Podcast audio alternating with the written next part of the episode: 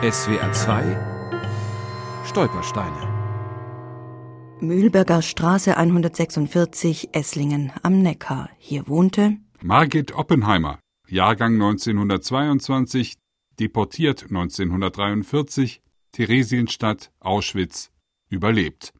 Ende 1944 wurde ein Transport mit etwa 600 arbeitsfähigen Männern zusammengestellt. Ein junger Mann, den ich sehr liebte, er war Koch in der Stuttgarter jüdischen Notküche gewesen, war auch für diesen Transport vorgesehen. Ich versuchte in diesen Transport zu kommen, was sonst nur Ehefrauen gestattet war. Mein Vorhaben gelang. Ich hatte mich freiwillig nach Auschwitz gemeldet. Margit Oppenheimer hat Auschwitz überlebt. In den Nachkriegsjahren dokumentierte die Stuttgarter Historikerin Maria Zelser Gespräche mit ihr.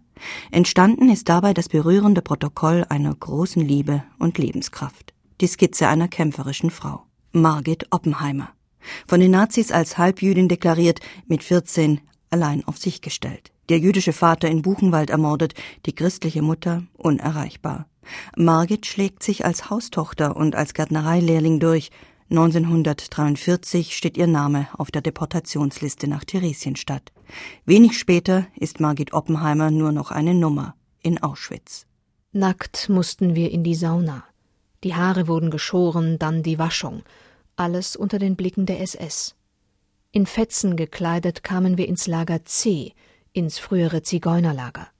Dort hat man das Krematorium Tag und Nacht in Betrieb gesehen. Manchmal hat es furchtbar gestunken.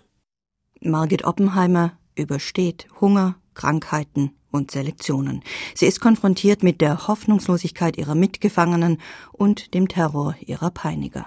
Zu den Strafmaßnahmen aus unbekannten Gründen gehörte das Knien auf dem Boden. Wehe, wenn jemand wankte. Zweimal täglich gab es Zählappelle im Freien. Der November 1944 war sehr kalt und wir froren in den Lumpen. Manche wurden ohnmächtig, aber jeder kämpfte mit seiner Schwäche, um durchzuhalten.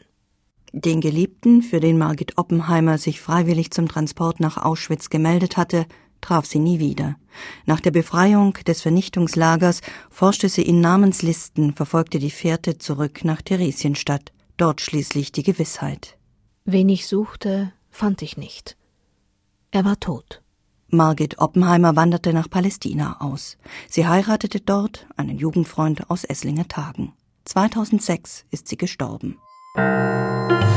SWR 2 Stolpersteine auch im Internet unter swr2.de und als App für Smartphones.